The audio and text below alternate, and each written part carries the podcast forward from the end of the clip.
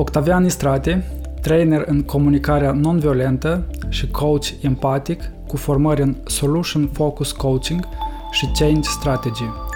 Pe lângă asta, explorator conștient. Octavian, ce înseamnă explorator conștient? Ah. ah bună întrebare de început. Uh, hai să povestesc mai degrabă cum am ajuns la termenul acesta. Cred că eram în 2018 sau în 2019 și făceam tranziția profesională, parțială, de la a fi DJ, a lucra ca DJ, la a lucra ca trainer. Și în plus și lucru unul la unul cu oamenii folosind comunicarea non-violentă. Și mi-aduc aminte că aveam întrebarea asta la un workshop, m-a întrebat facilitatorul ce sunt și eu am zis, băi, stai puțin că nu-s DJ, că nu-s nici trainer, că nu-s nici, nu știam acolo, nu, nu ziceam coaching, dar lucram unul la unul cu oamenii. Înainte de asta am terminat facultatea de automate și calculatoare, unde am fost bun, am terminat-o printre primii, deci nu-s nici ITist și am început să mă uit la care sunt elementele de sub DJing, de sub training, de sub coaching, de sub că am fost la Olimpiadă la chimie sau că am făcut automate și calculatoare și mi-am dat seama că ce era sub toate astea era o dorință, o curiozitate mare, o dorință de explorare și să fiu conștient, să fiu aware în momentul în care fac explorarea respectivă. Și de asta am zis cumva că sunt un explorator conștient și lucrez ca DJ, lucrez ca trainer, lucrez ca și coach, uh, dar nu pot să zic că sunt coach sau sunt trainer sau sunt DJ. Mm-hmm, mm-hmm.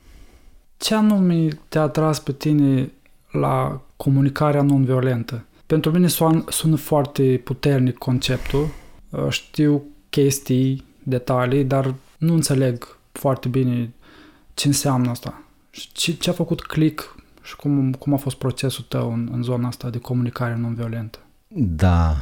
Uh, procesul meu a fost, cred că, foarte personal, cum e pentru majoritatea persoanelor care se duc înspre comunicare non-violentă și vor să o studieze și vor să o integreze în viața lor. Eu am plecat dintr-un punct, acum râd, zic că de sub nivelul mării, mult sub nivelul mării, aproape de groapa Marianilor. Mm, ca să-ți faci o idee, vocabularul meu de emoții era uh, alcătuit din două cuvinte. Mă simt bine sau mă simt rău.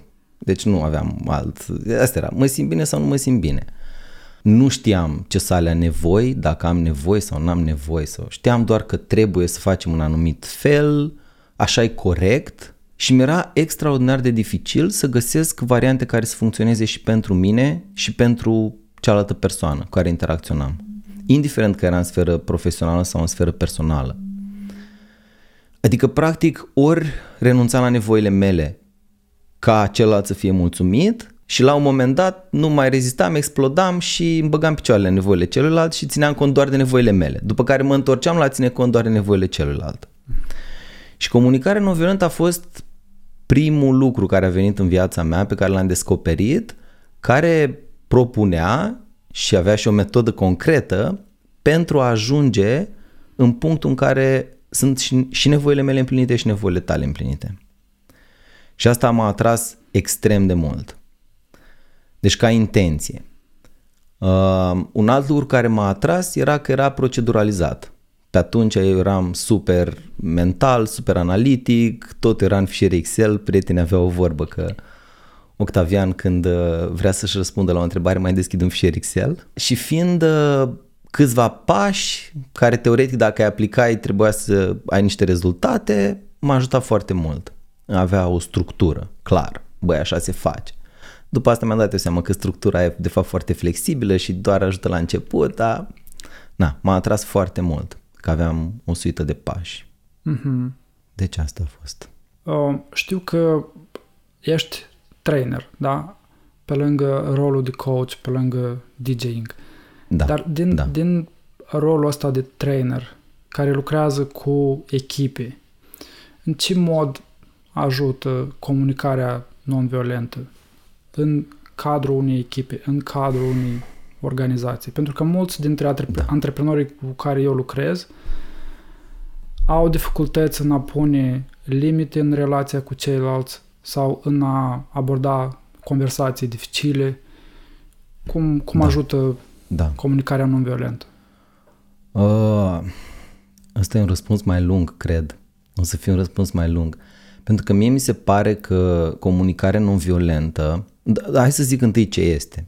Da. Comunicarea non-violentă este o combinație de intenții, principii și tehnici care sunt gândite, designuite, proiectate, astfel încât doi oameni sau mai mulți să se audă unii pe alții fără să audă critică și judecată. Deci eu te aud pe tine fără să aud critică și judecată din partea ta față de mine, tu mă auzi pe mine fără să auzi critică și judecată și în momentul în care se întâmplă chestia asta, în interacțiunea noastră, chiar dacă înainte eram într-un ușor conflict, se produce un declic și din declicul respectiv, din momentul ăla, suntem amândoi foarte doritori să găsim soluții care funcționează și pentru mine și pentru tine.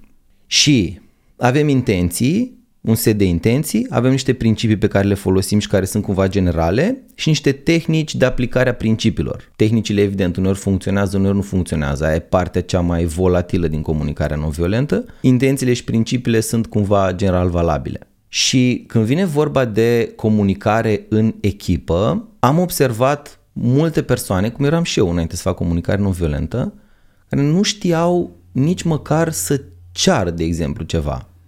Eu spuneam, nu mai fă aia. Și omul făcea, ok, nu mai fac aia, fac asta, dar eu nici aia nu vroiam. Și după aceea, dar nu mai fă nici asta. Ok, făcea al treilea lucru, dar nici pe ăla nu-l vroiam. De exemplu, în comunicare non-violentă înveți cum să ceri exact ce îți dorești. Asta e unul din, una din bucățele. Uh, asta nu faci izolat, deci nu vii pur și simplu și arunci cerința spre celălalt. Explici ce simți, explici nevoile tale, măcar le verbalizezi, spui ce te-a stimulat și, practic, ce am observat este că odată ce oamenii încep să folosească comunicarea non-violentă, nici măcar nu e nevoie să fie foarte competenți în a o folosi, deci nu trebuie să fii tren certificat sau ceva de genul, se schimbă în mod subtil interacțiunile cu ceilalți pentru că nu prea poți să folosești comunicare non-violentă fără să-ți pese cu adevărat și de tine și de celălalt. Și asta se simte în interacțiune. Și în momentul în care celălalt simte că contează și el, pur și simplu o să fie mai dispus să te asculte, mai dispus să-ți audă și ție nevoile și ce vrei și cumva se schimbă fundamental interacțiunea. Până la un punct, evident, fiind o tehnică, o, o suită de metode, are arii în care dă rezultate foarte bune și are rezultate în care sunt mai puțin bune sau chiar deloc, dar ales destul de puține. Mm. Ok. E ca o buclă cu tehnici și tactici și atitudini. Și uneori reușești din tehnici și tactici, având niște rezultate concrete, să o transferi într-o atitudine, dar uneori nu. Și invers, când ai o Uh. atitudine, pentru că tu ai spus Da. să-ți pesă de celălalt și asta este vorba Da. despre atitudine. Da, da. Cum, cum vezi tu transferul ăsta de la... Pentru că asta este o discuție pe foarte multe domenii. Da. Ce valoare au tacticile și tehnicile concrete și dacă ne duc către schimbarea de atitudine generală, schimbarea de mindset. Da. Cum vezi tu relația asta? Cred că, adică pe mine sigur, tehnicile mi-au ajutat extrem de mult ca să-mi schimb atitudinea, mindset-ul și aș numi și hardset-ul. Adică inima mea e diferită acum decât era acum 10 ani, când am început să practic comunicarea non-violentă și tehnicile au ajutat 100%. Adică fără ele n-aș fi ajuns unde sunt acum. Nu că acum aș fi un mega zen sau ceva, dar sunt oricum mult mai bine decât eram acum 10 ani. Uh, dar am văzut și persoane care rămân blocate în tehnici și nu-și, nu-și pun la nivel de intenție să schimbe și atitudinea interioară, nu se uită dacă se fac niște declicuri în ființa lor și acele persoane cumva nu prea beneficiază de tehnică. Adică dacă faci tehnica fără să-ți propui și la nivel de intenție, nu numai că nu funcționează de multe ori, dar poate să sune și manipulativ. Și atunci, pentru mine, eu zic că tehnica e foarte importantă, poate să ajute, dar doar dacă este folosită cu intenția potrivită. Și atunci poate genera schimbare și în mine, ca om, și în interacțiune dintre noi. Dacă uit de intenție și folosesc doar tehnica, nu. Nu funcționează nici ca să mă schimb pe mine și nici ca să schimb ceva în interacțiune, decât, nu știu, printr-un noroc. Dacă în schimb am intenția, vreau să te aud, vreau să te înțeleg, După ce te-am înțeles și te-am auzit, vreau să mă exprim într-un fel în care și tu să-ți maximizezi șansele ca tu să mă auzi și să mă înțelegi. Și îmi propun lucrul ăsta și n-am niciun fel de tehnică, n-am învățat nicio tehnică, am un impact. Doar pentru că am intenția asta. Dar dacă vin cu tehnicile direct fără intenția asta, de cele mai multe ori oamenii se strâng și zic, bă, iar ai fost la vreun curs din ăla, i-a intrat într-o sectă, iar vorbești din cărți, vorbești și tu ca un om normal. Pentru da. că lipsește intenția. Mm-hmm. Mm-hmm. Da, recunosc și eu tiparul. Sunt oameni care, cu care lucrez și uh, sunt taxați pe niște tehnici, dar uh, nu-și pun problema asta a intenției și atunci e mai degrabă e ca o formă de manipulare pe care ar vrea să o aibă. Ar vrea să fie da. mai influenți, da. mai persuasivi, cu ajutorul unor tehnici. Dar motivația intrinsecă nu este cea de a auzi, ci de exact. a convinge, de a da, da, da, persuada. Da. Da, mm-hmm. da. Eu spun constant în trainingurile mele că dacă vrei să-i convingi pe ceilalți de ceva, comunicarea non violentă nu e nici pe departe cea mai bună metodă, sunt metode mult mai bune. Nu vreau să le dau numele, dar o mie de tehnici de traininguri care te pot face să fii mai persuasiv dacă vrei să, conf- să convingi. Pentru că comunicarea non-violentă nu este... Marshall Rosenberg n-a proiectat-o cu scopul de a convinge, ci a proiectat-o cu scopul de a obține conexiune cu omul de lângă tine, cu omul care lucrezi, cu partenerul tău de viață, copilul, cu whatever, cu omul care interacționezi. Mm-hmm. Pentru asta e proiectată. Ok. Um, legat de nevoi, dorințe și să, le, să ajungi să le, să le exprimi în așa fel încât celălalt să te audă. Mi-ai spus tu da. la, într-o discuție anterioară despre uh, cinci strategii prin care noi ne îndeplinim nevoile în, în, în general, da, general aplicabil. Da. Pentru că și aici este o provocare. Una este să înveți să comunici, alta este să înveți să-ți recunoști nevoile astea, să ai claritate asupra nevoii pe care o ai. Da. Și apoi să ai da. skill-ul, să ai capacitatea da. de a transmite informația asta către da. Da. celălalt. Da. Da. Dezvoltă, te rog, uh, ideea asta de cinci strategii prin care ne îndeplinim nevoile. Da. Da. Um, dar hai, hai, hai, hai să luăm uh, un pic mai, mai din spate. Okay. Deci, în primul rând, e foarte adevărat ce ai zis, dacă nu-mi cunosc nevoile, n-am nici cum să le exprim. Adică primul pas este să mi le identific, să știu ce nevoie am. Uh, al doilea lucru pe care aș vrea să, să facem ca o distinție ar fi diferența între nevoi și strategii. Foarte pe scurt, într-un minut, două, în comunicarea non-violentă, nevoile sunt definite ca fiind uh, acele caracteristici sau qualities ar fi în engleză, pe care când le avem împlinite ne îmbunătățesc viața. Și le sunt foarte generale și foarte universale. Am să dau niște exemple, că cu exemple e foarte ușor. Am nevoie de siguranță, dar nu am nevoie neapărat să am mașină cu airbag-uri. Mașina cu airbag-uri este o strategie pentru a împlini siguranța. Sau să am X bani în cont uh, puși deoparte, este o strategie pentru a împlini siguranța. Pentru că nu e suficient de general. Dar siguranța este foarte generală. La fel e conexiunea. Unii oameni își obțin conexiunea vorbind pe Zoom cu un prieten, alții au poate nevoie să se țină de mână cu partenerul de viață. Adică sunt metode diferite și infinite de a împlini o nevoie. Adică avem strategii foarte multe pentru fiecare nevoie. Și nevoile sunt generale. Siguranță, aventură, conexiune, eficiență, productivitate, cooperare. Astea sunt nevoi. Uh-huh. Să avem o ședință de oră în care să vorbim toți pe rând, aia e strategie și poate să împlinească niște nevoi. Uh-huh. Pot, pot să mai rog, reiei lista de, de nevoi? Uh, are vreo 60, ah, 70, okay, 80. Ok, okay. credeam că sunt, uh, no. este o clasificare mai generală. Sunt mm. câteva clasificări în funcție de... Eu folosesc liste diferite de nevoi în funcție de contextul în care mă duc, adică dacă mă duc într-o țin într-o companie de IT, lista în prima zi cel puțin va fi un pic diferită de dacă mă duc și țin pentru publicul larg unde oamenii vin și plătesc din banii lor. Dar în principiu vorbind, nu știu, sunt, zic eu, minim 100 de nevoi și nicio listă nu le cuprinde pe toate. Mm, okay. Dar caracteristica generală este că sunt uh, generale, foarte generale și universale, adică recunoaște, recunoștință să zicem. Este o mhm. nevoie pe care avem cu toții sau de celebrare. Vezi, e foarte generală, nu presupune nicio strategie particulară și o avem cu toții. Cu toții avem nevoia asta. Bine, unii o avem mai des, alții mai rar, dar cu toții avem nevoie. Uh-huh. Uh, putem, nu știu dacă putem la podcast să atașăm putem să atașăm lista cu nevoi. Mhm, mhm. Dacă ai un link pe care ascultătorii pot să-l acceseze, îți trimi lista și o atașăm acolo. Da, da, poate fi un, un start bun pentru cineva care uh, nu are claritate asupra nevoilor. Da, Cel puțin da, da. să parcurgă o listă și să vadă ce, ce face click. Exact. Păi asta e că în fiecare moment face click altceva. Uh, și poate să facă click pe negativ sau pe pozitiv, adică poate să fie nevoia neîmplinită și să facă click pentru că, băi, am nevoie de eficiență și n-am avut parte de eficiență zilele astea, sau poate să fie click pe pozitiv. Fu, ce eficient am fost astăzi și împlinită.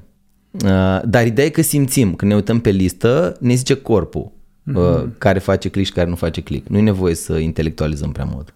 O să revenim la ce ne zice corpul, e un subiect foarte interesant. Până acolo, revenim la, la cele cinci strategii. Da, Ai făcut distinția între nevoi și, și strategii da.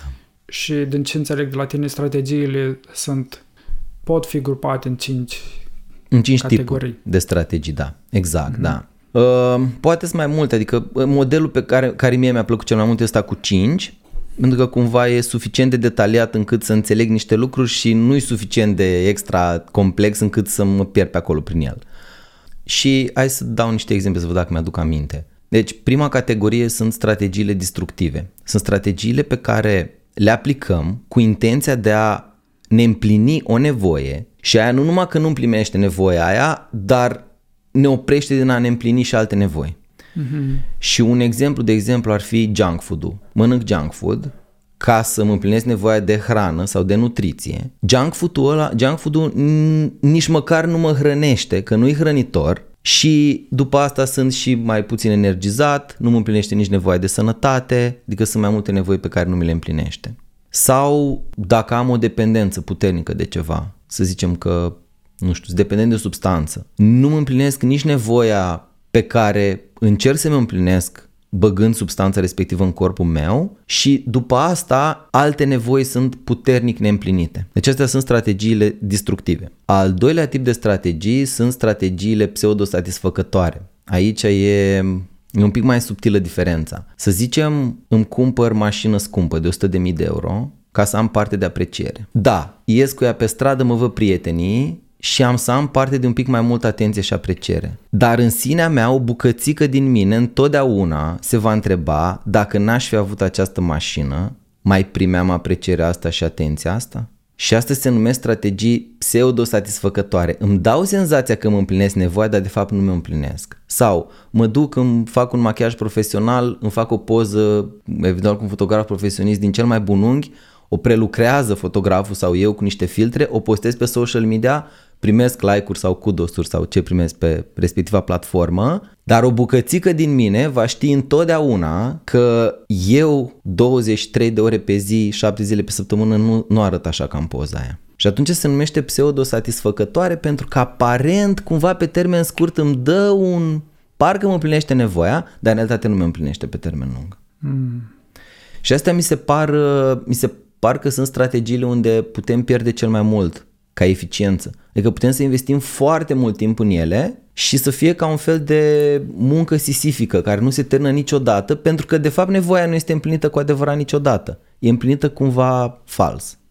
Da, și mai ales în, uh, în business poate fi o situație des întâlnită. Da. Când există speranța am să ating un da. rezultat și atunci am să Da. am un sentiment de împlinire și atunci am Da. să mă Da. opresc, Da. am să mă bucur.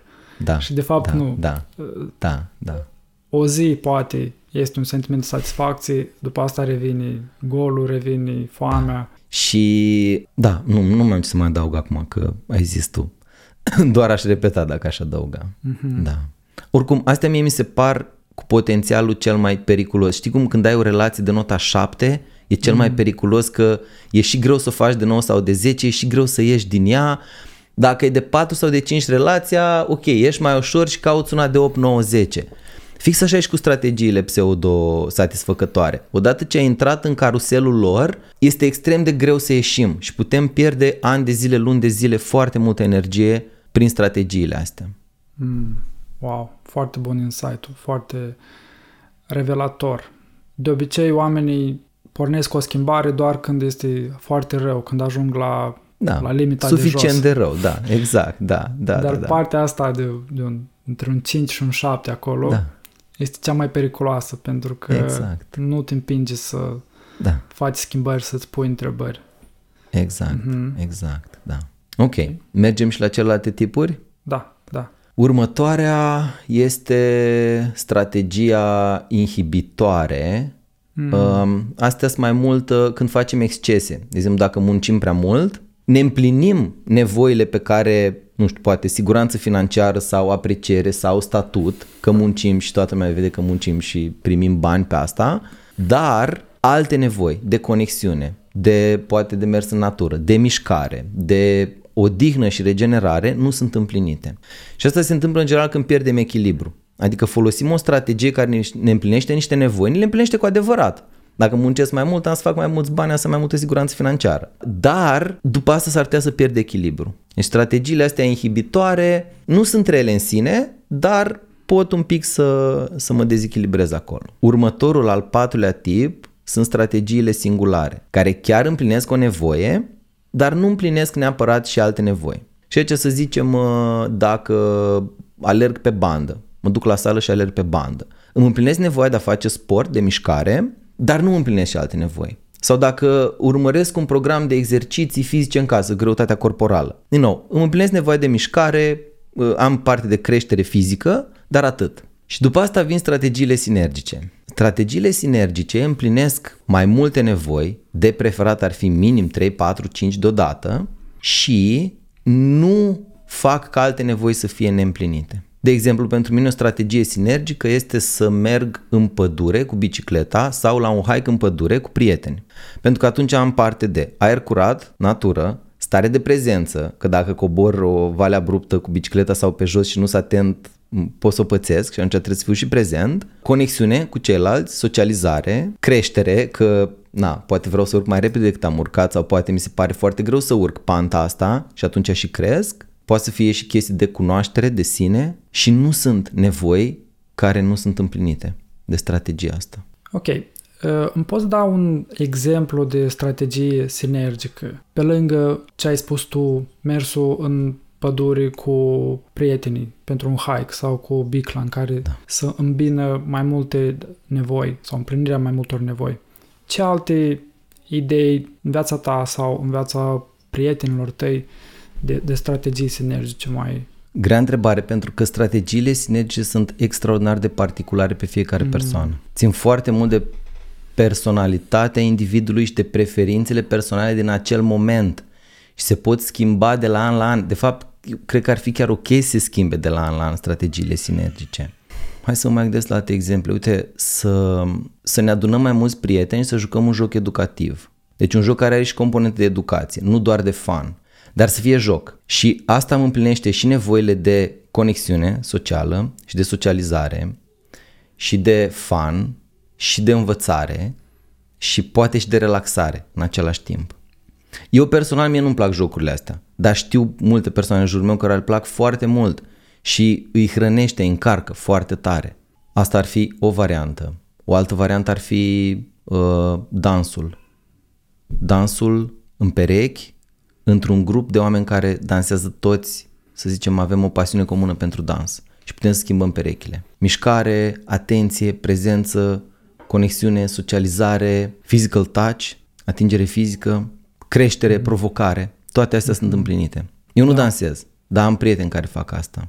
Uh, hobby-urile, cred că hobby-urile, cam orice hobby, dacă nu-i dus la extrem, acțiunile de voluntariat, la fel, să mergi să faci voluntariat, îți împlinește foarte, foarte multe nevoi și dacă o faci câteva ore pe săptămână, nu-ți debifează împlinirea altor nevoi. Curiozitatea mea este următoarea. În ce măsură e corelată sinergia unei strategii cu faptul că se transformă într-un obicei, faptul că îți păstrezi motivația, energia legat de acele acțiuni? Cred că să fie strategie sinergică, nu, nu, nu știu dacă sunt corelate sau nu. Mm, ok. Pentru că mai sunt și alte variabile. Adică poate fi o strategie sinergică pentru mine. Să zicem, iau exemplu meu. Îmi place să merg pe munte, trasee relativ scurte sau medii, zicem câteva ore, cu prietenii. am avut norocul să am un grup de prieteni care merg cam în același rit cu mine. Dacă eu plec la munte cu un grup care merge constant pe munte și oamenii ăia sunt la un alt nivel, mai ales că eu am un genunchi un pic uh, cu probleme la coborâre, n-am să pot să implementez obiceiul. Pentru că va fi mult prea dificil, va fi mult peste nivelul meu și după prima sau a doua tură, o parte din mine va zice, bă, nu, nu mai vreau asta, it's too much. Stau cu febră după aia patru zile, două săptămâni mă doare genunchiul. Adică, cred că pe lângă strategie în sine, mai este nevoie să avem și un nivel de provocare optim. Mm-hmm. Dacă nivelul de provocare e prea mare, nu putem să implementăm obiceiul. Mm-hmm. Bine, aici aș face o paranteză că asta văd și în coaching, că observ colegi de-a mei sau alți coach care spun că clientul nu e gata de schimbare și părerea mea personală este că clientul întotdeauna este gata de schimbare, doar că s-ar putea să nu fie gata de schimbarea pe care ai tu ca și coach în capul tău sau de schimbare pe care și-o dorește el. Dar el s-ar putea să fie gata de o zecime din schimbarea aia în următoarele două luni și după aia să mai tot adauge la ea. Cam așa mi se pare că e și cu crearea de obiceiuri, adică dacă vreau să mă obișnuiesc să fac duș rece dimineața, că na, tot e la mod acum să faci duș rece, nu încep cu cea mai rece apă, că dacă încep cu cea mai rece apă, rezist maxim 3, 4, 5 zile, 7 și după aia nu mai vine să mai fac duș cu apă rece. Dar dacă încep cu o apă suficient de rece cât să simt că e o provocare, dar suficient de caldă încât a doua zi să vreau din nou să fac, o să pot implementa obiceiul. Mm-hmm. Adică sunt mai da. multe variabile, cred eu. Ok, super. E, e o temă uh, importantă și pentru mine. Pașii mici și blândeți în proces. Și da. focus pe, pe un progres, nu pe, pe realizări mari sau pe perfecțiune. Da, da. Numai că aici aș vrea să fac o distinție că eu nu-i consider pași mici. Eu îi mm-hmm. consider pași optim. Mm. Pentru că noi suntem cumva învățați să vrem să sărim foarte rapid, dar cu cei mai mulți oameni care lucrez, pașii optimi sunt mai mici decât își doresc ei, decât le-a fost, să zicem, infiltrat, uh, influențat de cultura în care trăim. Dar există și situații, și am personal și eu, adică trăiesc situații din astea și voi și în jurul meu și mai am clienți, mai rar într-adevăr, care lucrez unde pașii pe care și propun pot fi prea mici, să nu le dea challenge necesar. Și atunci ei au nevoie de un pas un pic mai mare. Numai că asta se întâmplă rar și de asta zic pasul optim. Pasul optim e ăla pe care poți să-l faci și să poți să-l susții după până ce te obișnuiești cu el și după aia poți să faci un alt pas optim. Și tot așa. Da. Da. Da. Și e mult mai simplu și mai ușor ca, ca feeling când da. adopți tipul ăsta de da. mindset și tipul ăsta de proces. Da, da, da, da, da, da. Eventual o să ajungi acolo. Pur da. și simplu ai nevoie să îți da. oferi mai mult timp. Da. Da, mai mult timp și ce se întâmplă când aplicăm, să zicem că aplicăm, vorbesc la plural, ideea asta a pașilor optimi este că pe termen lung s-ar putea să ajungem mai repede unde vrem să ajungem. Pentru că s-ar putea primii trei pași să fie foarte mici aparent. Zicem că vreau să schimb direcția de aici și prima dată o schimb foarte puțin, a doua oară mai schimb încă un pic, a treia oară mai schimb încă un pic și a patra oară se produce cumva un declic în mine sau a cincea oară sau a treia oară, nu știu, niciodată nu pot să le prevăd pe astea și se produce o schimbare foarte mare deodată. Am un salt care nu știu de unde vine, dar saltul ăla nu s-ar fi produs dacă n-aș fi făcut primii pași optim, mai mici decât mi-am, uh-huh. ar zice mintea mea și dorința mea să-i fac uh, și nu pot să-i prevăd, cumva sunt organici. Dar la cei mai mulți oameni am văzut chestia asta, că dacă pleacă în ritmul lor, la un moment dat ritmul lor natural accelerează foarte puternic într-un anumit punct și de acolo cumva they unleashed something. Dacă încearcă să facă conștient saltul la mare din prim, unii reușesc, dar cei mai mulți nu reușesc. Mm-hmm. Și chiar și pentru cei care reușesc, s-ar putea să fie un preț pe care mare pe care îl vor plăti. Da. Mm-hmm. Da. E, e, e foarte fain subiectul ăsta și o să revin la el când te voi întreba despre stres. Însă acum vreau să facem okay. un pas în spate, să mai recapitulăm odată cele 5 strategii. Pentru mine da. are sens ce spui și chiar m-a, m-a făcut să mă gândesc. De exemplu, obiceiul de a merge la sală. E clar că uh, acolo pot să pun mai multe elemente și să împlinesc mai multe nevoi. Da, e nevoie, e, e nevoie de comunitate. Uh-huh. Există oameni cu care mă întâlnesc zi de zi, deja de aproape 2 ani de zile. Da. Uh, nevoia de mișcare, nevoia de creștere. creștere. Dar o nevoie pe care poate am, am subminat-o uh, în ultima perioadă e nevoia de joacă și pe care am avut-o uneori, dar la un moment dat am renunțat. Foarte mult din modul în care îți structurezi programul, deja te poți duce mai mult spre joacă sau spre ceva mai da. axat pe creștere și pe performanță și, na, cel puțin sunt câteva gânduri pe care eu mi le iau din ce mi-ai spus și cu asta aș vrea să, să-i las și pe cei care ne ascultă să-și examineze anumite obiceiuri, anumite acțiuni recurente din viața lor, unde s-ar încadra ca tip de strategie și ce ar putea face pentru o schimbare, cel puțin pe următoarea treaptă, da? Dar da. direcția este de a avea mai multe strategii sinergice în viața noastră, în așa da. fel încât să împlinim o, o mai mare varietate de nevoi. Da într-un mod cât mai eficient. Partea frumoasă e la strategiile sinergice că din ce am observat nu avem nevoie de multe. Deci 3, maxim 4, uh-huh. Mhm. aplicate constant, ne împlinesc aproape toate nevoile. Și scăpăm de chestia de uh, vreau să fac yoga pentru flexibilitate, vreau să fac aia pentru nu știu ce, vreau să scriu un jurnal pentru tralala, vreau să mă întâlnesc cu persoana aia pentru o altă nevoie, cu celălalt grup de persoane pentru o altă nevoie dacă stau și mi-au timp și analizez, bine, analiza asta e și practic, adică e un proces de descoperire a strategiilor astea sinergice, nu m-am gândit eu și gata, am găsit-o. Da. Dar în momentul în care am ajuns la ele, cumva mi s-a eliberat timpul din program. Da. Că fac două lucruri sau trei lucruri într-o zi care îmi bifează toate nevoile în două ore, trei ore, în loc să alerg de dimineață până seara și tot să rămân cu nevoi neîmplinite, că folosesc strategii singulare sau mai puțin eficiente cumva. Mm-hmm. Da, un exemplu da. la mine, meditația zilnică, 5 minute, 10 minute, la un moment dat, firesc, cumva natural, n-am mai avut obiceiul ăsta fix, dar am început să-l integrez în viața mea în câteva momente. Unu, înainte de somn da. și fix agitația, gândurile și faptul că nu, nu pot să adorm l-am văzut ca cel mai bun antrenament, cea mai bună ocazie pe care o pot avea ca să practic ce am învățat în meditație. Yes.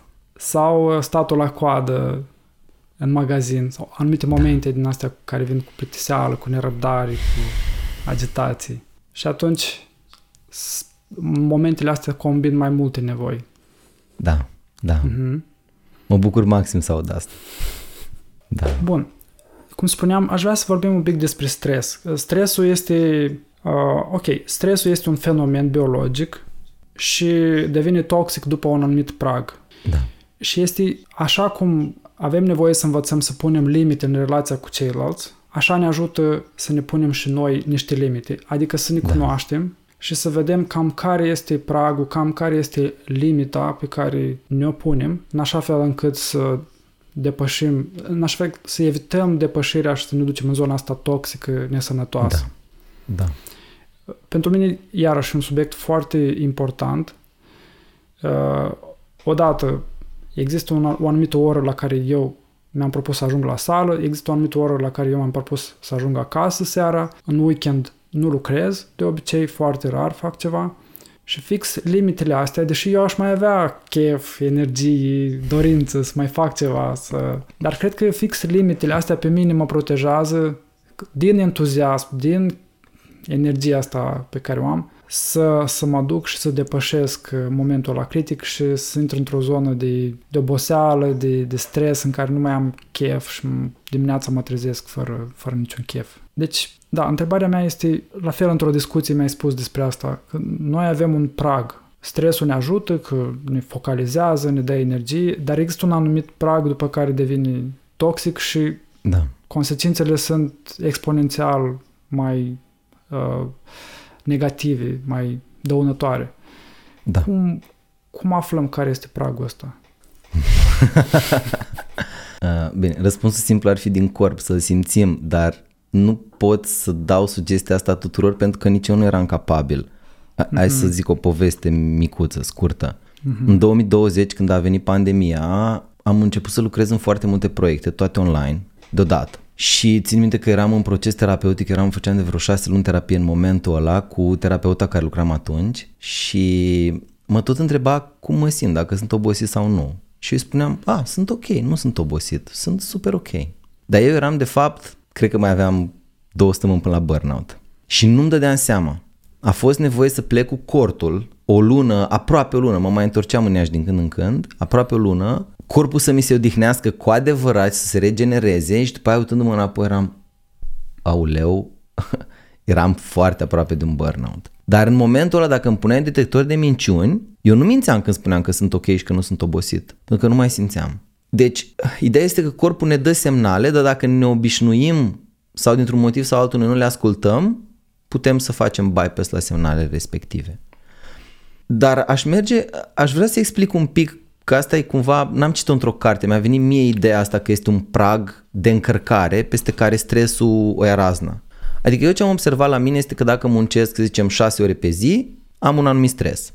Dacă muncesc 7 ore pe zi, am un stres proporțional. Crește cu cât vine, whatever, 18% cât o fi, da. 100 supra 6. Mm-hmm. Dacă muncesc 8 ore, stresul va fi cu 33% mai mare decât dacă muncesc 6 ore. Dacă muncesc 9 ore, va fi încă un pic mai mult. Dar la mine este un prag, pragul la mine e undeva pe la 9 ore, 9 ore jumate, care dacă am muncit, să zicem, 10 ore sau 10 ore jumate, stresul se triplează. Deci nu mai crește cu 20% sau cu 30%.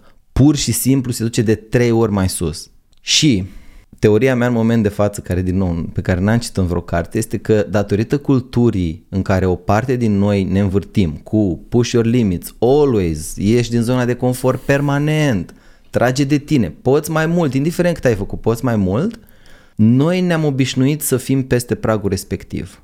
Și dacă am reduce o oră și jumătate, două ore de muncă, muncim 9 ore pe zi, să reducem la 7, am putea să păstrăm toate beneficiile pe care ne aducem munca, să fim aproape la fel de eficienți, poate pierdem 5 sau 10% din eficiență, poate chiar câștigăm că o să fim mai odihniți și o să lucrăm mai eficienți, dar asta depinde de om. În schimb, stresul, când reducem volumul ăsta de muncă sub pragul ăla care e personal pentru fiecare în fiecare săptămână, că în anumite săptămâni avem capacitate mai mare, în altele mai mici, mai, capacitate mai mică, stresul scade la jumate sau poate chiar la 40% din cât era dacă am depășit pragul ăla. Asta e ce am mm. observat la mine și ce observ în jur la persoanele care au tendința de a se supra-solicita. Cum arată stresul triplat în cazul tău? Cum, cum îl simți? Da. Cum îți dai seama că da. ai ajuns acolo? Da.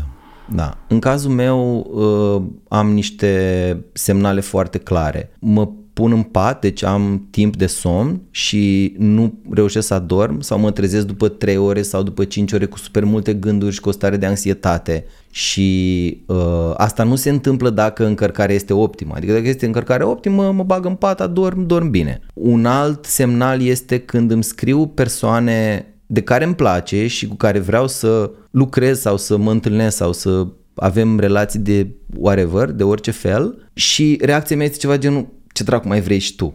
Adică nu-i răspund asta. Dacă îmi văd mesajul e, bă, și tu îmi scrii fix acum. În momentul în care persoane care îmi plac îmi scriu și eu am uh, reacția asta, e clar că încărcarea e prea mare pentru ce am nevoie sau că nu e refacerea suficient de bună, că poate încărcarea este optimă, dar dintr-un motiv sau altul nu mă refac suficient de bine. Și după asta este o stare generală de iritabilitate. Eu zic că sunt mai prost social, mă cert cu oamenii, în special cu părinții la mine, dacă mie îmi sar țandăra cu maică mea sau cu taică meu, ok, stai că ceva se întâmplă, sunt peste limită, peste capacitate. Pentru că în momentul în care revin, aceleași interacțiuni nu mă mai stimulează la fel de tare. Nu, nu, nu mai depășesc pragul ăla.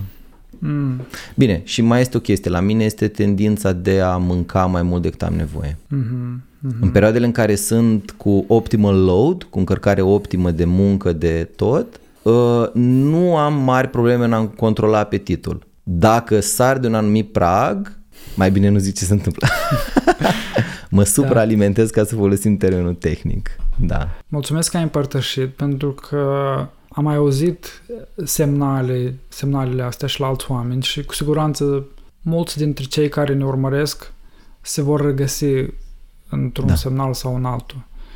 Deci, da, doar că uh, ce vreau să sorry că te întreb, vreau să zic doar că semnalele astea sunt foarte diferite de la om la om. Adică eu am tendința de a mă supraalimenta, dar cunosc persoane care când li se depășește pragul ăsta de încărcare mm-hmm. nu mai mhm. pot să mai mănânce deloc și slăbesc foarte tare. Adică sunt foarte diferite, e nevoie să le învățăm fiecare pentru noi înșine, să le mm-hmm. observăm și să ne le identificăm. Mm-hmm. Ok, deci îndemn este atenții la acele semnale care țin fie de corp, o, o agitație, incapacitatea de a adormi trezit noaptea, gânduri, mintea da. care vine, te bombardează cu tot felul de gânduri și e greu să, să capeți un, un calm, un echilibru mental. Da. Comportamentele în relația cu ceilalți, iritabilitatea. Da. Uh-huh. Ok. Sunt câteva, câteva elemente pe care cu toții le putem folosi ca să ne punem întrebări cum arată stresul triplat, stresul toxic în cazul nostru. Da, da, da. Și să revenim asupra ce s-a întâmplat în ziua respectivă sau în ultimele zile, în ultima perioadă și să vedem cam ce limite am depășit noi de am ajuns în situația asta. Da. Mm-hmm. Ok. Um, și acum vreau să intrăm în subiectul ăsta al contactului cu propriul corp și al intuiției. Pentru că eu știu că tu ești într-un proces de, de terapie, de explorare a contactului cu, cu senzațiile tale, cu emoțiile tale, dar fix prin intermediul corpului. Și ai devenit și mult mai atent la, la intuiție. Da. Um, și asta te ajută și să pui limite și să recunoști când sari pragul de stres și să iei decizii și ca să spun o întrebare mai specifică. Hai să povestește sau elaborează ideea asta de intuiție. Cum îți dezvolți tu intuiția? Pornim de da. aici și, și vedem pe urmă ce, ce mai apare. Yes. Fac întâi un disclaimer. N-am în, în mod conștient am ales să nu citesc nimic pe subiectul ăsta. Deci n-am citit nicio carte, nu am uitat la niciun video de ce înseamnă intuiție. Uh, nu am citit niciun articol măcar. Pur și simplu în după o experiență facilitată de grup, de cineva, eu am fost participant, am avut niște bucățele de intuiție și am vrut să mi-o cultiv singur. Și ca să mi-o cultiv, uh, mi-am creat niște exerciții. De exemplu, mă duc într-un parc, timp de între 30 de minute și o oră, în funcție de cât am timp, cu singurul scop de a mă întoarce înapoi, deci n-am nimic de făcut în parcul respectiv și încep să merg. Și la prima intersecție uh, îmi ascult intuiția dacă să fac dreapta sau stânga. Fac ce zice intuiția, după asta la următoarea intersecție din nou îmi ascult aceeași intuiție și tot așa.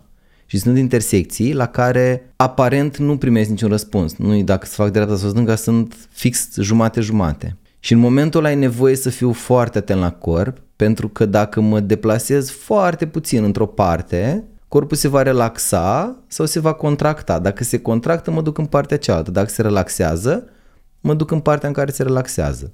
Și fac asta jumătate de oră. Adică, practic, drumul meu prin parcul respectiv este o suită de sentimente de ușurare, că la fiecare intersecție la mine, oh, ok, se ușurează ceva în corp, simt un relief.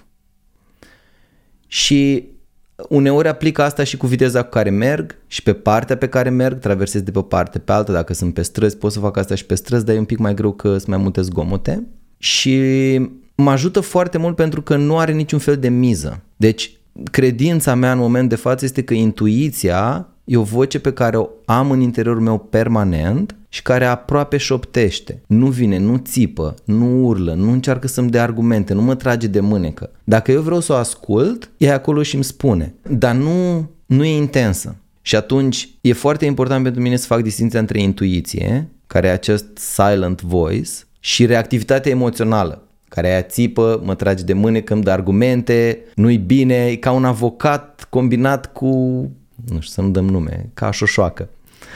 uh, și reactivitatea emoțională când apare, eu nu mai pot să-mi aud intuiția, că intuiția este foarte mică ca intensitate vocea ei. Și atunci ca să-mi antrenez intuiția am nevoie să încep, eu am avut nevoie să încep, nu știu alții cum sunt, cu exerciții fără miză. De gen am două fierte, vreau să mănânc doar pe unul pe care simt să-l mănânc. Și îl mănânc pe ăla pe care simt. La fel două portocale sau trei mere sau orice. Poți să aplic și curmale. Am un borcan curmale care, pe care trei curmale le mănânc. Uh-huh. Uh, și asta mi-a, m-a ajutat foarte mult uh, să am mai multe sincronicități.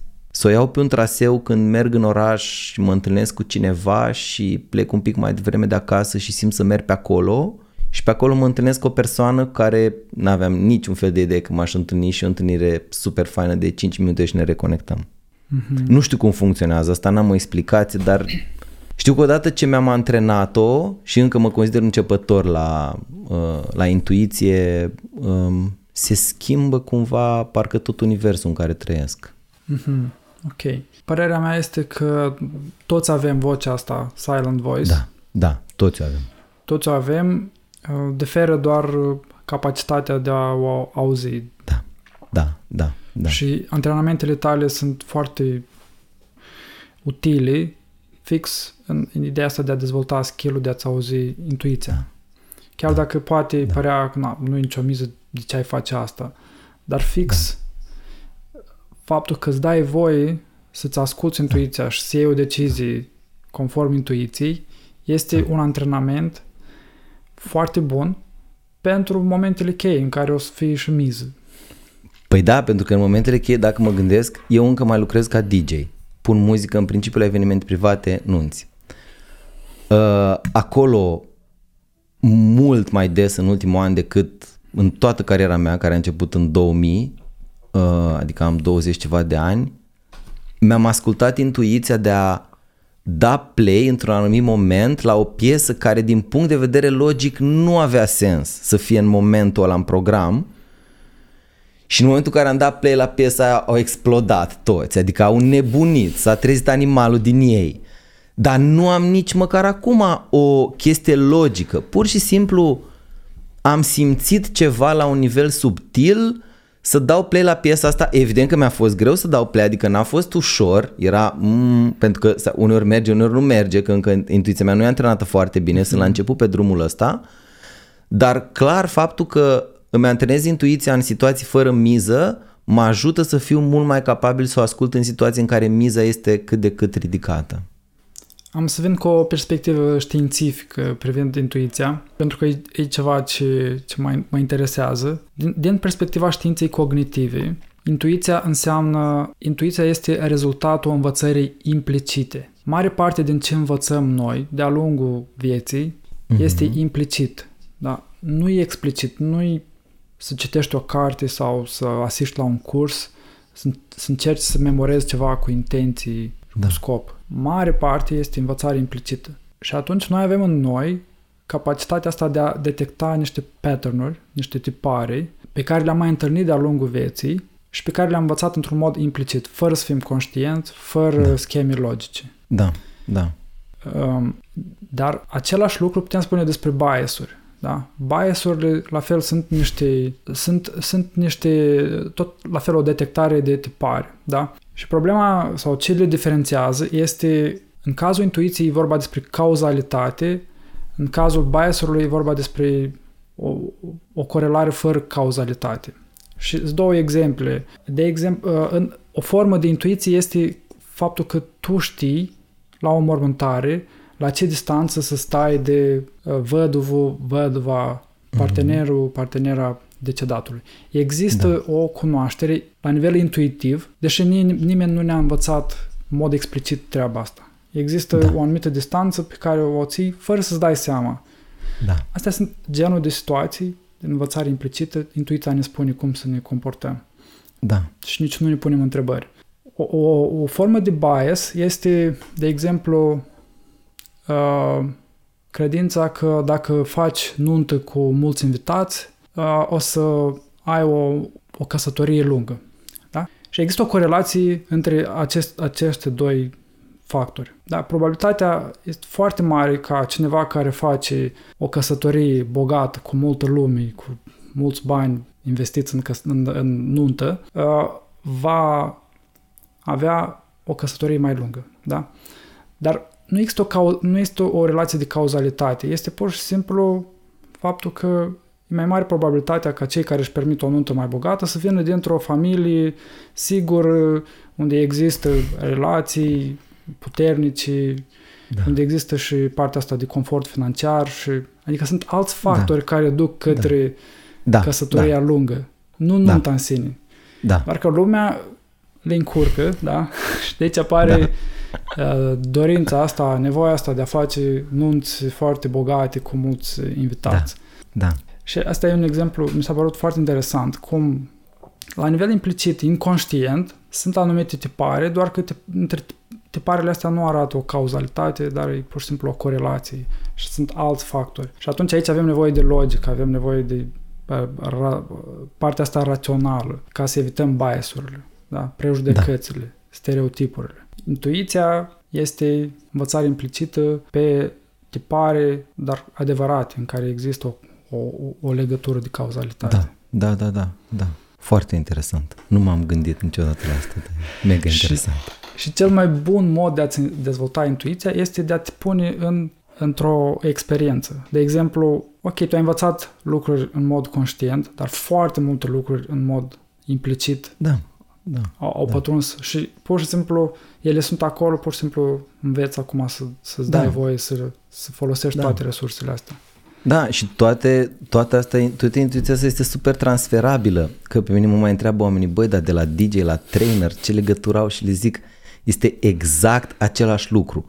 La o nuntă mă pregătesc cu 300 paste de piese, știu că am să pun 100-150, din ele o să cânte la nunta respectivă, pe care le aleg, deci mă pregătesc înainte și aleg intuitiv ordinea și ce piese vor cânta și bineînțeles ies și din playlistul ăla pregătit dacă simt că e nevoie. La training este exact la fel. Pregătesc de două, trei ori mai multe exerciții decât am spațiu de training. Dacă trainingul ține 6 ore, am stat exerciții pentru 12 sau chiar pentru 15 ore aleg intuitiv de multe ori chiar și prima activitate și pe asta merg cu grupul. Și dacă cumva sunt în dubii, întreb pe ei, băi, avem de ales între două activități, asta și asta.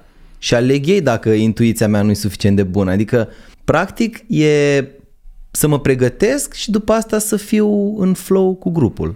Uh, diferă doar conținutul, dar munca la nivel fundamental este exact aceeași. Mm-hmm. Da.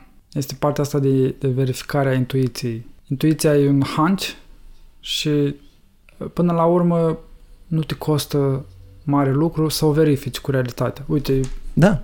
stăm acum într-o discuție și am, am sentimentul ăsta. Uh, tu, cum, tu cum simți? Tu cum vezi? Și atunci, da. dacă e, e o resursă foarte bună și de obicei deblochează ceva super important, da. dacă da. pur și simplu a fost o senzație care nu se confirmă, da. E ok. Da. Da. Păi mm-hmm. ca, să, ca să-mi antrenez intuiția este, din punctul meu de vedere, imperios necesar să verific după asta. Da. Dacă nu verific, nu am bucla de feedback. Am nevoie de bucla asta de feedback. Exact. Exact. Da. Și asta dezvoltă intuiția. Fix bucla de feedback exact. dezvoltă intuiția și o întărește. Exact, exact, da. Fix. Dar uh, cei care se agață foarte mult de rezultatul intuiției lor da? și își agață și identitatea că ceea ce au intuit trebuie să fie musai adevărat, altfel își pun întrebări asupra capacității lor. Eu da. aș zice că dacă, deja dacă suntem așa de atașați, nu intuiție. Nu intuiție. De intuiție mm-hmm. nu putem să fim așa de atașați. Intuiția da. e foarte silent și nu se supără dacă facem stânga sau dreapta. Vom ști după aia dacă a fost bine sau nu dar nu e atașată. Deja dacă e atașamentul mare, acolo mm-hmm. aș numi o, nu știu, obicei, uh, răspuns reactiv, răspuns traumatic, sunt mai multe metode de a denumi respectiva da. situație, dar n-aș mai numi o intuiție. Intuiția da. e, e ca un prieten în vârstă, înțelept, care ne șoptește, mamă, uite, poate e bine să faci așa, da atât. Și nu se supără dacă facem altfel. Intuiția nu se supără dacă, dacă, nu, dacă nu ascultăm. Mm-hmm, mm-hmm. Putem noi fi supărați după aia, ne uităm în spate, zicem, bă, trebuia să ascult. Dar ea nu are nicio problemă, ea o să ne sfătuiască la fel de bine după, chiar dacă nu ascultăm 10 ani. Când începem să o ascultăm, she's mm-hmm. there. Mm-hmm. Da, e, de, despre asta e vorba, să nu te, te atașezi de rezultat, dar mai degrabă de proces. E vorba da. despre un proces. Da. Și asta este o discuție, o altă discuție, o, o lume întreagă. Dar uite, am să, am să fac verificarea asta cu tine, pentru că eu am ajuns la finalul listei mele de întrebări și aș vrea să, să-mi spui tu dacă mai este un subiect sau o întrebare care merită discutată în acest podcast. Oh. Aș vrea să mai împărtășesc două lucruri. Ok. Am două chestii în minte. Uh, prima ar fi, le numesc întâi, prima ar fi uh, să vorbim un pic despre dacă scădem cu 20-30% încărcarea, s-ar putea să scadă stresul cu 50%, dar nu e nevoie să-l ducem la 20% sau la 30% încărcarea, mm-hmm. că este mhm. regula asta Pareto pe care foarte mulți uh, o prezintă cognitiv și acolo mi se pare că e un fel de capcană cu ea. Da. Și aș vrea să povestesc un pic, că mă gândesc că ar ajuta pe ascultătorii tăi să știe care a, fe, care a fost parcursul meu de a mă depărta de burnout. Că eu am avut okay. trei, trei, uh, trei zone, trei procese care m-au depărtat de burnout. Ok, super. Mm-hmm. Bun. Uh, cu ce vrei să începem? Hai să începem cu treaba cu burnout-ul. Mm-hmm, că mi-e mai vie cumva. Am simțit yes, și eu. Da. Deși cognitiv aș fi început cu cealaltă, dar uh, exact. simt că cu asta. Da. Deci, practic, eu am avut 2020 de două sau de două ori, de două ori să nu exagerez. Cred că am fost foarte aproape de burnout și burnout-ul eu îl definesc ca fiind uh, nu mă mai pot ridica din pat 3 săptămâni, 4 săptămâni. Deci dacă sunt cronic obosit, ăla e cronic obosit. Burnout pentru mine înseamnă cade părul, albesc, efectiv nu mai am energie să mă mai ridic deloc din pat, dar nu dintr-o stare de depresie, ci din pur și simplu fapt că bateriile sunt terminate și sistemul nervos e prăjit. Și cred că am fost foarte aproape. Și primul lucru care m-a ajutat foarte mult a fost tinelul, Ora Ring. Uh, cred că funcționează și alte metode de măsurare a parametrilor corporali, dar ăsta e cel mai bun pentru mine. Și inelul mi-a oferit, măsurându-mi anumit parametri corporali, n-are rost să-i spun acum care sunt, după ce am învățat să-l citesc, îmi, of- îmi oferea permisiunea să mă opresc. Deci eu cât nu purtam inelul, mă trezeam dimineața, știam că sunt foarte obosit și din mental, pentru că îmi plăcea ceea ce fac, era mișto, proiecte, colegi, hai să facem, hai să facem, hai să facem. Și suprascriam semnalele corporale. Acum, inelul mi-arată tot roșu, roșu, roșu, roșu, roșu, și rest. Și ca și cum cineva îmi spune, Octavian, ai dreptul să o lași mai moale câteva zile sau poate chiar să pleci la munte trei nopți și să te refaci mai profund. Și asta este la nivel de strategie de management. Dar m-a ajutat foarte. Din momentul în care am avut inelul, nu m-am mai apropiat de burnout. L-am pierdut după vreo 10 luni, am zis că nu mai am nevoie de el, iar m-am apropiat de burnout și după o lună jumate am cumpărat înapoi altul. Mm-hmm. deci ajută foarte mult device-urile astea pentru anumite tipuri de personalitate. Nu-ajută pe toată lumea, dar pe mine m-a ajutat că, nu, geek. Uh, uh, da, un pic. te rog. De unde l-ai cumpărat? Cât a costat? A costat, dacă mi-aduc aminte bine, 350 de euro. Acum cred că costă 350 de euro și este și un abonament lunar de 6 euro sau de 5 euro pe care îl plătești lunar. Sugestia mea este să-l cumpere, cine vrea să-l cumpere direct de pe site-ul producătorului. oraring.com O-U-R-A se scrie. Um, ei trimit întâi kitul de mărimi, după asta îți trimit inelul pe mărimea care ți se potrivește ție. Procesul e foarte ușor și totul este mm-hmm. super ok. Da. Mm, wow. îți ia măsurătoare și îți da. trimite un inel da. personalizat. Mm-hmm. Uh, ai un kit de mărimi și pur și simplu le porți mai multe zile ca să dai seama care ți se potrivește mai bine și îl comanzi mărimea corectă pentru tine, potrivit. Mm-hmm. Ok. Da. Să revenim la, la burnout. Deci, tool da. care te-a ajutat foarte mult, inelul. Practic, inelul, da. a fost ca o voce, ca o persoană din exterior care să-ți spună Octavian, da. nu ești ok, odihnește-te. Da. da, ai dreptul să te odihnești, ai, dreptul. Era. ai dreptul să te odihnești. Uh, al doilea lucru care m-a ajutat foarte mult uh, și m-a depărtat și mai mult de zona de burnout a fost că am făcut un, am participat la un program de trei luni organizat de o colegă de Cristina Chipurici care se numea The Ultimate Guide to Mastering Burnout. Mm. Unde ea a creat și prin know-how pe care l-a adus, dar mai ales ne-a, ne-a ajutat pe fiecare participant să ne creăm propriul sistem care să ne țină cumva mai departe de burnout. Mm. Adică un sistem în care îmi recunosc eu, Octavian, niște simptome și am niște strategii pe care m-am obișnuit să le aplic ca să mă refac și să mă regenerez. Mm-hmm. Și e cumva tot intră, din punctul meu de vedere, tot la sfera de management, adică impulsul de a munci mai mult, impulsul de a mă supra-solicita, impulsul de a mă stresa mai mult decât este sănătos, a rămas, dar era ținut și mai bine în șah după programul ăsta decât doar cu inelul. Mm-hmm. Și distanța față de burnout a mai crescut un pic, de atunci chiar nu mi s-a întâmplat nici măcar să mă mai apropii. Mm-hmm. Și recomand uh, tuturor dacă Cristina, din câte știu, nu mai ține acum programul ăsta, dar dacă vreodată o să-l mai țină și vă știți cu uh, tendințe de burnout, ajută foarte mult să creăm fiecare pentru noi un sistem care să ne țină cumva uh, conținut să nu mai ajungem în burnout.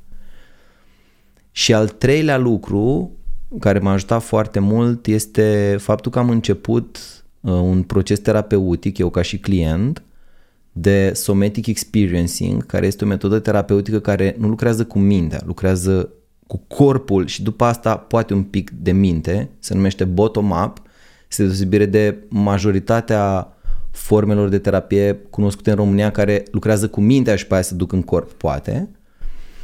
Și asta cumva mi-a schimbat, mi-a redus, nu mi-a schimbat, mi-a redus impulsul, urgiul de a mă supra-solicita. Deci dacă după Inel și după programul uh, de Mastering Burnout rămăsese tendința intrinsecă de a mă supra-solicita și o țineam în șah, acum aia s-a redus. Cumva înainte făceam eforturi să nu mă supra-solicit, Acum am ajuns la punctul la care în anumite perioade, nu tot timpul, ar trebui să fac eforturi ca să mă supra-solicit. Și aia mi se pare o schimbare fundamentală. Uh-huh, uh-huh. Uh, și vreau doar să împărtășesc chestia asta, că sunt mai multe metode și mai multe moduri de a lucra cu chestia asta. Uh-huh. Da, wow. Cum reduci însăși impulsul de a lucra mai mult, da? Prin da. conexiune cu corpul. Ai. Mm-hmm. Da. Ok. Și al doilea subiect, Pareto, e despre cum muncești mai smart, cum produci rezultate sau care, um, care insight Cred tău că insight-ul aici? meu um, deci, ce am, ce am observat este, regula Pareto spune că 80% din impact, să zicem, a muncii noastre, o aplicăm pe munca noastră, este dată de 20% din lucrurile pe care le facem. Și asta este foarte adevărat, adică eu mi-am măsurat chestia asta și pe venituri financiare și pe tot, e 100%, adică efectiv 80% din banii pe care fac vin din 20% din munca pe care o depun, asta și în coaching, și în training, și în DJing, adică mm-hmm. it's very real. Doar că pentru o persoană ca mine care are tendința să se supra-solicite și să muncească mai mult decât are nevoie, să-i spui, băi, cu 20% poți să obții 80%, mie mi se pare că e un gap mult prea mare. Eu nu puteam să conceptualizez că aș putea să muncesc doar 20%, că mai intervin și alte lucruri acolo. Uh, vreau să mă simt bine cu mine, vreau să simt că contribui, este și un pic de stimă de sine acolo legată, un pic mai mult de stimă de sine legată de cât de mult muncesc și eu nu pot să-mi reduc volumul de muncă la două ore că am aflat eu că două ore din opt uh, obțin aproape același rezultat.